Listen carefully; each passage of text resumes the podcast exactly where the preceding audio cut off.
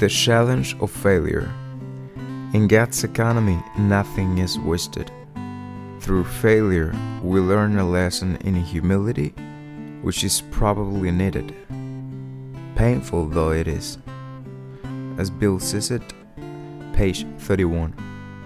How thankful I am today to know that all my past failures were necessary for me to be where I am now. Through much pain came experience, and in suffering I became obedient.